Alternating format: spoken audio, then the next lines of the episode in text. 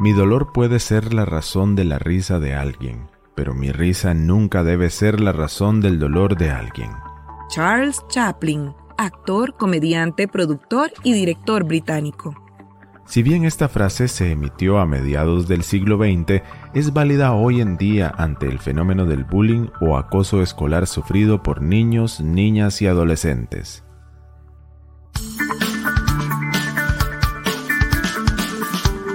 Onda UNED.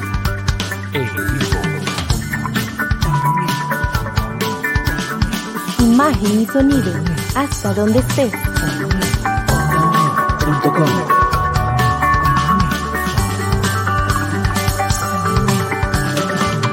espacio de la Escuela de Ciencias Sociales y Humanidades de la UNED. Hasta donde estés. Onda UNED. Acortando distancias. Hola, te damos la bienvenida a un nuevo programa de Cátedras sin Fronteras aquí en Onda UNED. Hoy te saludan la periodista Ángela Arias y la, tutora, y la tutora Edith Vargas Matamoros de la asignatura Elementos Generales acerca de la violencia doméstica. Doña Edith, muchísimas gracias por acompañarnos. Gracias, Ángela. Hoy vamos a hablar sobre el bullying escolar y qué podemos hacer para prevenirlo en los centros educativos. Y con esto iniciamos el programa de Onda UNED. Acompañamos tus estudios. Cátedras sin Fronteras.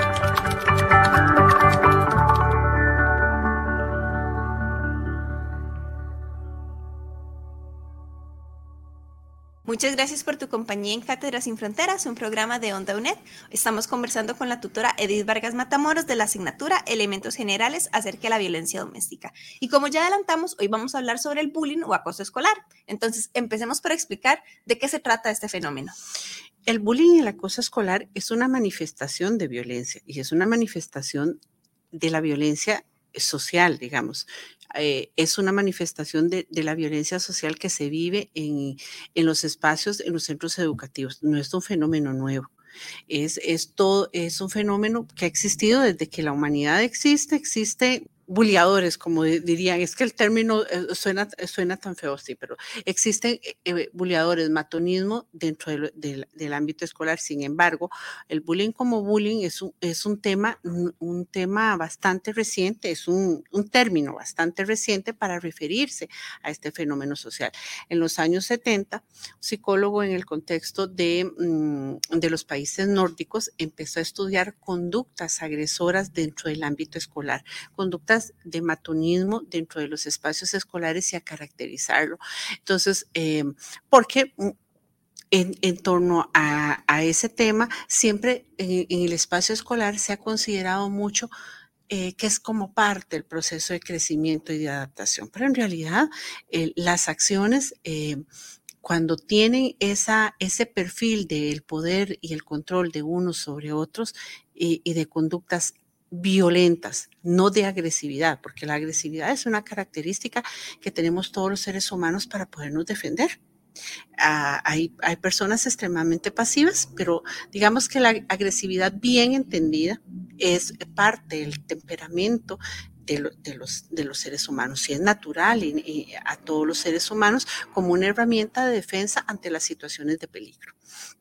Sin embargo, la violencia es una conducta aprendida que se, eh, que se valida o que se da para aquellos que tienen condiciones de mayor vulnerabilidad o por edad o por contexto, por situación económica o por personalidad.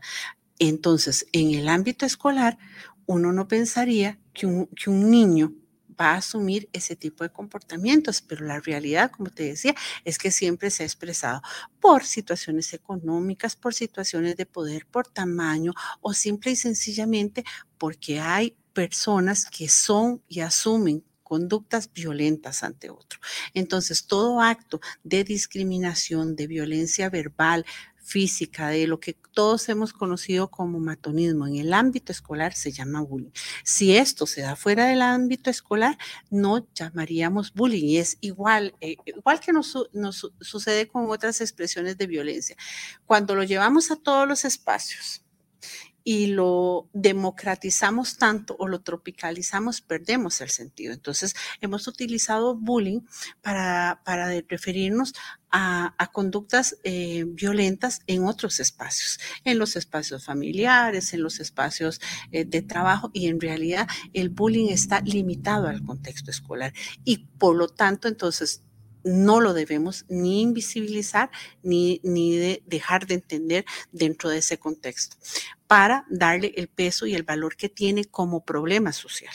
Hubo algo que usted dijo eh, ahorita en la respuesta anterior, de que usted decía que había personas que decían que consideraban que formaba parte del proceso de crecimiento. Entonces se me surge la pregunta en qué se diferencia el bullying o acoso escolar con procesos, por ejemplo, de molestar al chiquillo de vez en cuando en, la escuela, pero en, plan de amigos. ¿Cuál es la diferencia entonces? Es que una cosa es la broma.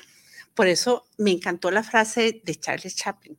Si yo, para, para hacerme el gracioso y el chistoso, tengo que crear dolor a otro ser humano, ya pasamos de la broma a la violencia. Entonces, hay una parte de la convivencia, del, de, de la broma, del ser buenos compañeros, del ser amigos, que es la parte de broma. Pero cuando ya tiene características de intencionalidad, no es lo mismo que yo hoy llegue, ay Ángela, una cosa ahí, pero cuando, mm, una broma mm, que puede ser grosera en ese momento, una broma pesada, como decimos nosotros, una broma pesada.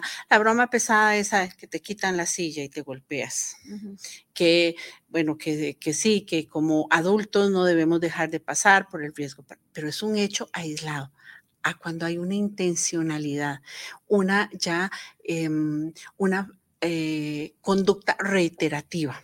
Entonces, el bullying tiene esas tres características, es intencional, es reiterado y utiliza el poder.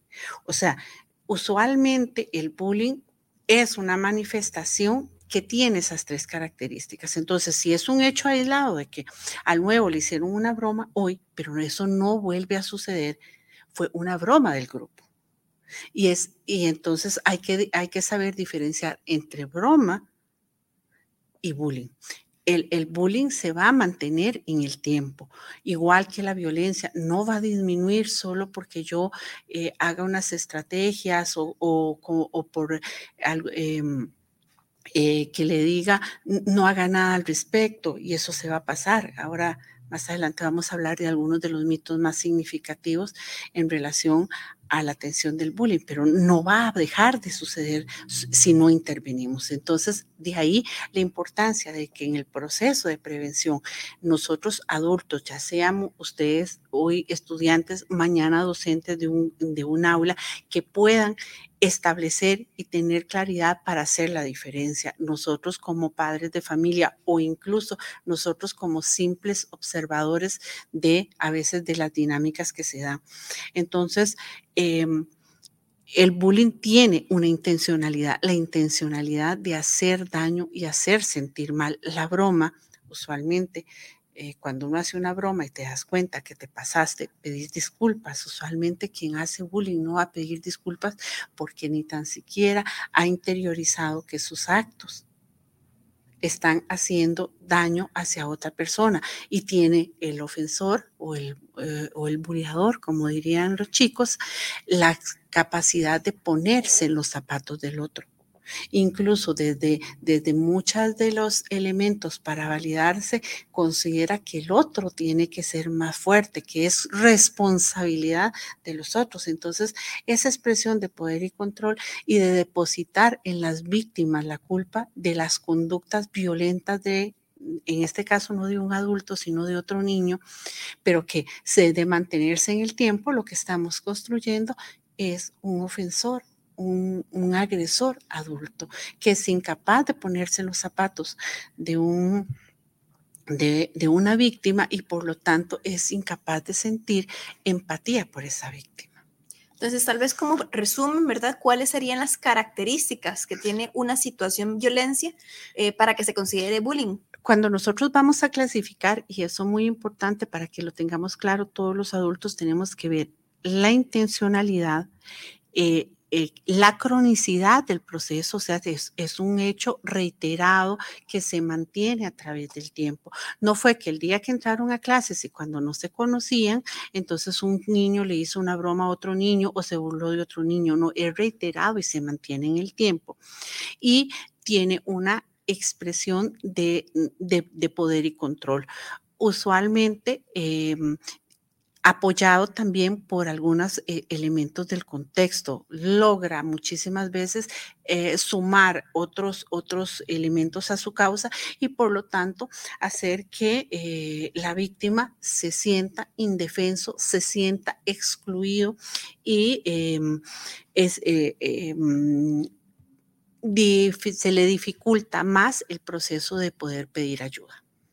Ahora bien, usted nos decía que el bullying como tal ya es un fenómeno que existe desde el inicio, ¿verdad? De, de la humanidad, pero eh, ¿por qué es que hasta hace poco o recientemente, ¿verdad?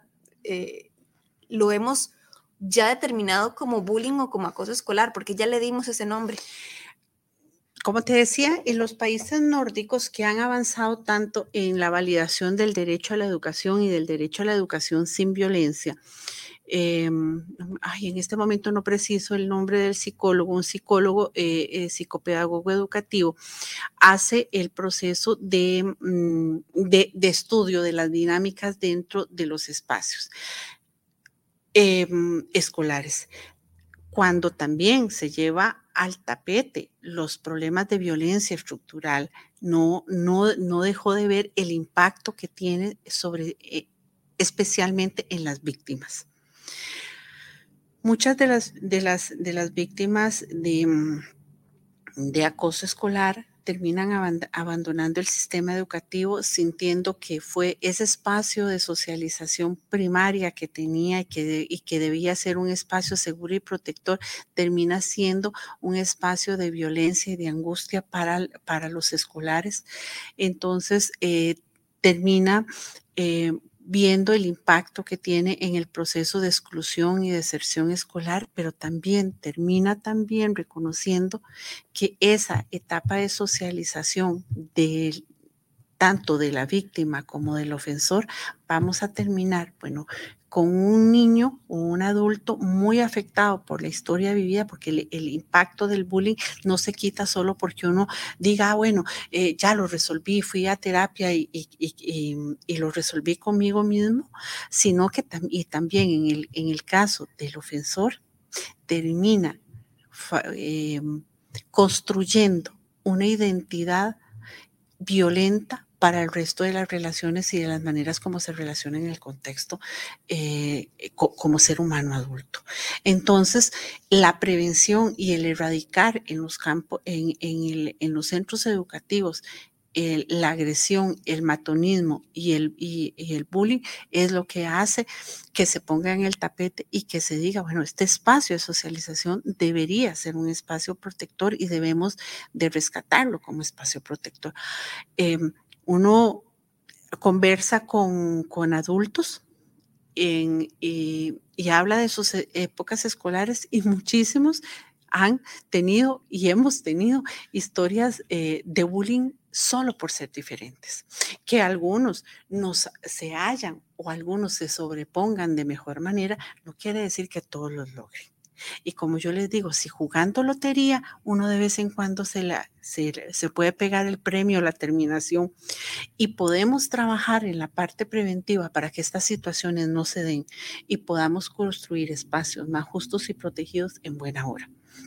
Entonces, darle a esto que decimos, no, es parte del proceso de crecer, es parte del proceso de frustración, es parte del proceso de, de entender eh, eh, que va a enfrentar dificultades en la vida. No, pero también es válido que usted tenga que prepararse para eso, pero con las que debe tener, no con, con situaciones de violencia. Y si podemos trabajar para erradicarla, mejor. Bueno, vamos a hacer una pausa y ya regresamos aquí en Onda UNED. No hay no hay dos fuegos igual. Es un niño grandote. Abriendo libros. Los amorosos son los insaciables, se van llorando.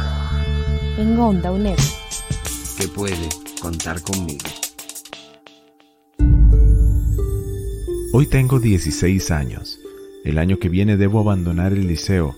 Son muchos los sentimientos encontrados. Me cuesta expresar que en un momento fui víctima de acoso escolar por mi condición. Ciertamente me tocó sufrir en el silencio, lo que no me atreví a confesar por vergüenza, miedo, culpa. Carta de un estudiante en el libro Lo que esconden los morrales, de los autores Fernando Pereira y Oscar Misle.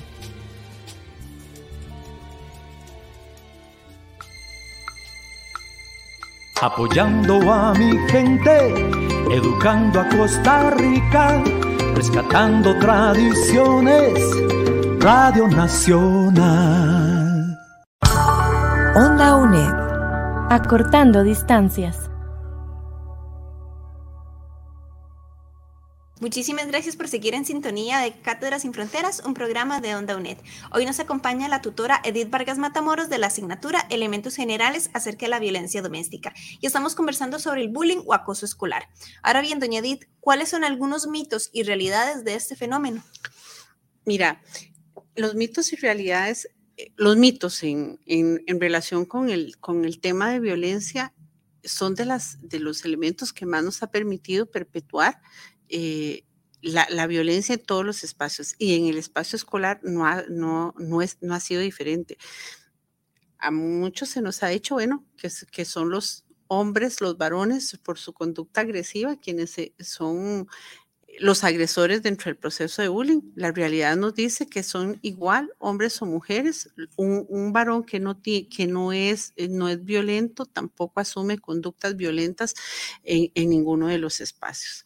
Que si nos quejamos de las situaciones de violencia, que si un niño se queja de, de las situaciones de violencia, entonces es un SAP eso es mucho de, de, del entorno escolar, ¿verdad? De, del entorno escolar, eh, de, los otros chicos. Entonces, ha hecho y ha permitido, ha favorecido que muchísimos de los eh, hechos violentos y de las situaciones de, violencia en el ámbito escolar no sean denunciadas o que las víctimas se les cierre el espacio a a, buscar ayuda. ¿Por qué? Porque el, eh, no es que vos no puedes ser el sapo del grupo, el que cuente. Entonces, muchos testigos y, y víctimas de la violencia no lo hablan por, porque está muy legitimado en los espacios escolares y en el espacio de compas que nosotros no debemos hablar. Que, que, acosar es parte normal del crecimiento y de la adaptación que uno tiene en las aulas escolares y que entonces eh, se debe normalizar porque es parte de la broma del choteo y en un país como el nuestro donde la broma está a la orden del día, distinguir entre la broma y el choteo y la violencia a veces se vuelve un, eh, eh, se vuelve difícil para quienes están involucrados y para quienes están como testigos. Eh, que los acosadores van a dejar de ser acosadores si no les hacemos caso. Y, vea, y vea que nosotros lo validamos montones como padres de familia. Si usted no le da importancia, no, no va a pasar nada. No lo sume ni lo reste. No lo sume ni lo reste. Esto no va a ser problema suyo. Pero resulta que cuando un niño o una niña dentro del ámbito escolar, un adolescente se está enfrentando a una situación de acoso, va mermando su confianza. Y si nosotros todavía le decimos que si lo ignora, eso va a pasar, lo estamos poniendo en una condición de vulnerabilidad muchísimo mayor, no solo a los eventos de violencia que está viviendo, sino a que pueda tomar decisiones dolorosas en su vida por no sentirse acompañado y protegido. A, incluso a veces se nos ha dicho, uno de los mitos eh, que, que, se ha validado, bueno, es, es, que es la característica de personalidad suya. Si usted fuera más despabilado, más extrovertido, a veces si fuera más bonita, si fuera más blanca, si fuera más negra, si fuera de cabello lacio, porque todas esas son condiciones discriminatorias que muchísimas veces se han convertido en objeto del bullying, pero no la razón del bullying. Y esa es la parte que tenemos que eh, reconocer. O sea, eh, por flaca, por negra, por colocha, por, por, eh, por china, por, eh, por extranjera, me pueden hacer bullying. Alguien que considera que tiene derecho a discriminar y que eso la va a ser objeto de su rencor o de su enojo, de su ira.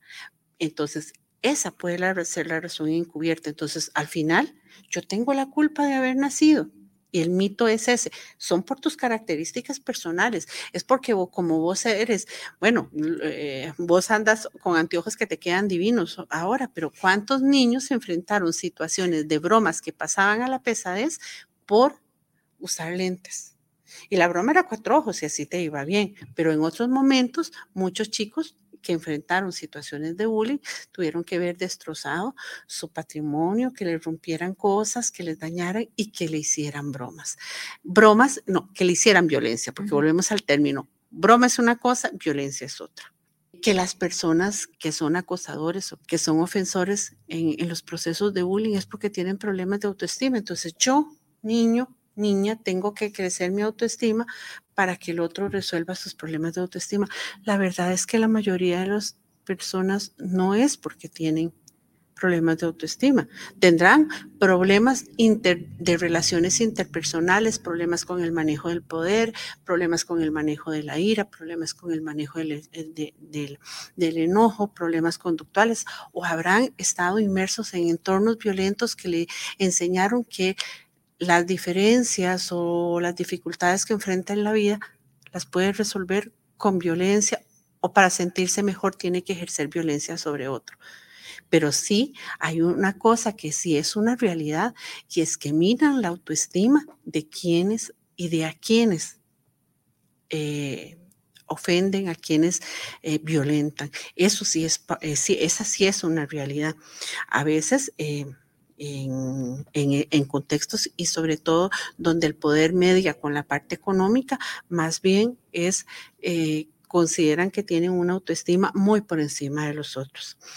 Em, hay, y, y, y, en el contexto nuestro costarricense, eh, como una expresión de, de, la violencia también y de, y de resolver la violencia con violencia, que usted para a una persona que tiene problemas de violencia, si pelea, si golpea, que así se frena la violencia. La realidad es, es, que no, o sea, las condiciones de poder son muy, se mantienen en el tiempo y como les decía al inicio, muchísimas veces en el entorno escolar más bien se rodean de otra serie de, de personas que eh, se convierte y el, y el fenómeno va muchísimo más allá. Que quienes acosan solo va a durar un tiempo y que igual el tiempo escolar se acaba y uno lo va a resolver luego en el transcurso de la vida. La realidad es que el impacto, el impacto emocional que tiene en las personas que sufren el, acoso es muy significativo. Por lo tanto, es un problema que no podemos dejar pasar, ni como padres de familia, ni ustedes eh, como futuros docentes y hoy como estudiantes. Es un, es un hecho que no podemos dejar pasar, que tenemos que atender de manera inmediata. Ahora bien, ¿qué debe hacer el centro educativo cuando se conoce una situación de bullying? En primer lugar, validar de manera, investigar, validar de manera inmediata. El bullying no es un asunto de chisme, entonces no, no minimizar diciendo, ah, bueno, eso es un chisme que se va a resolver, eso es una situación de dos chiquillos, intervenir de manera inmediata, tomar las, las medidas que sean necesarias para proteger a la víctima brindar las atenciones que sean necesarias porque también la persona que ejerce la violencia requiere de ayuda. Muchísimas veces requiere de ayuda y de ayuda especializada, hacer las referencias, informar a la familia de la que está sucediendo para que la persona que está siendo víctima del proceso de bullying pueda tener una red de apoyo significativa que le dé soporte y también para que las personas que están haciendo eh, bullying puedan resolver eh, y buscar las ayudas que se requiere para la, em, para la atención de, la, de la, del joven o del adolescente, buscar ayuda de manera inmediata, hacer las referencias si el procedimiento inmediato, no minimizar la violencia bajo ninguna circunstancia y crear eh, las importantes redes de soporte a lo interno del, centro educativo que le permita abordar de manera eh, atencional un hecho. Por supuesto que previo a eso, siempre el tema debe ser trabajado de manera preventiva, de manera que em, todo el estudiantado reconozca y tenga claro que de estar expuesto a una situación de violencia va a saber cuál es el camino a dónde recurrir. Muchísimas veces el estudiante no tiene claridad de a dónde tengo que pedir la ayuda dentro del centro educativo y cuando el, llamado, cuando llega el llamado de auxilio, ya las cosas han, han trascendido y estamos hablando de problemas más serios. Ahora bien, ¿qué podemos hacer las personas adultas que estamos en el entorno, ya sea padres, madres, docentes, eh, al conocer la situación? ¿Qué podemos hacer? En primer lugar, validar. En segundo lugar, buscar ayuda, o sea, no minimizar. Minimizar el hecho es digamos, contribuir a perpetuar, no culpabilizar a, a las víctimas, tampoco dar soluciones violentas para, para llevarse a cabo, no, no ir a confrontar. Eh, los adultos no nos toca confrontar, nos toca dar soporte, buscar ayuda y crear estrategias de protección que tengan que ver que involucren a padres de familia, que involucren a los estudiantes y que involucren al personal docente del centro educativo. Doña Edith, muchísimas gracias de verdad por habernos acompañado en este programa de Cátedras sin Fronteras. Muchísimas gracias a vos, Ángela. Eh, ojalá sobre los, estos fenómenos eh, sociales que hemos estado conversando, logremos de verdad em, tomar conciencia que es una manifestación de violencia y que no la debemos eh, validar ni perpetuar en ninguna de sus manifestaciones. Con esto vamos a hacer una pequeña pausa y ya regresamos en Cátedras sin Fronteras. Onda UNED. Acortando distancias. El bullying o acoso escolar es una manifestación de violencia que impacta de manera significativa a niños y niñas dentro del espacio escolar. Impacta en el proceso de socialización, creación de lazos de seguridad, confianza y en la forma en que se establecen pautas de interrelación con el medio. Aunque no es un fenómeno reciente, hasta hace poco se le reconoció como una manifestación de violencia que deja huellas. Como sociedad, personas adultas y futuros docentes tenemos la responsabilidad significativa en la prevención y la atención del bullying, para que no lo dejemos pasar y brindemos a las víctimas el acompañamiento para acabar con cualquier forma de violencia. Esperamos que este programa sea de utilidad para tus estudios. Te recordamos que podés escuchar y descargar este programa en el sitio web ondauned.com, en donde encontrarás más material para este y otros cursos. Puedes buscarnos también en redes sociales. En Instagram y Facebook nos encontrás como OndaUNED.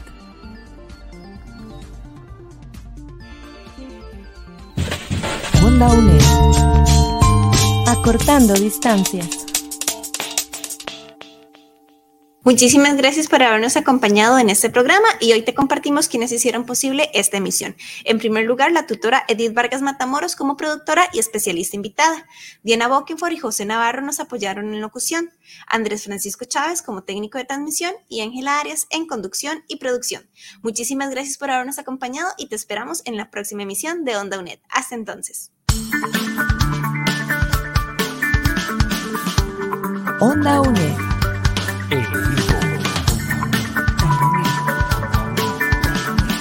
Imagen y sonido, hasta donde estés.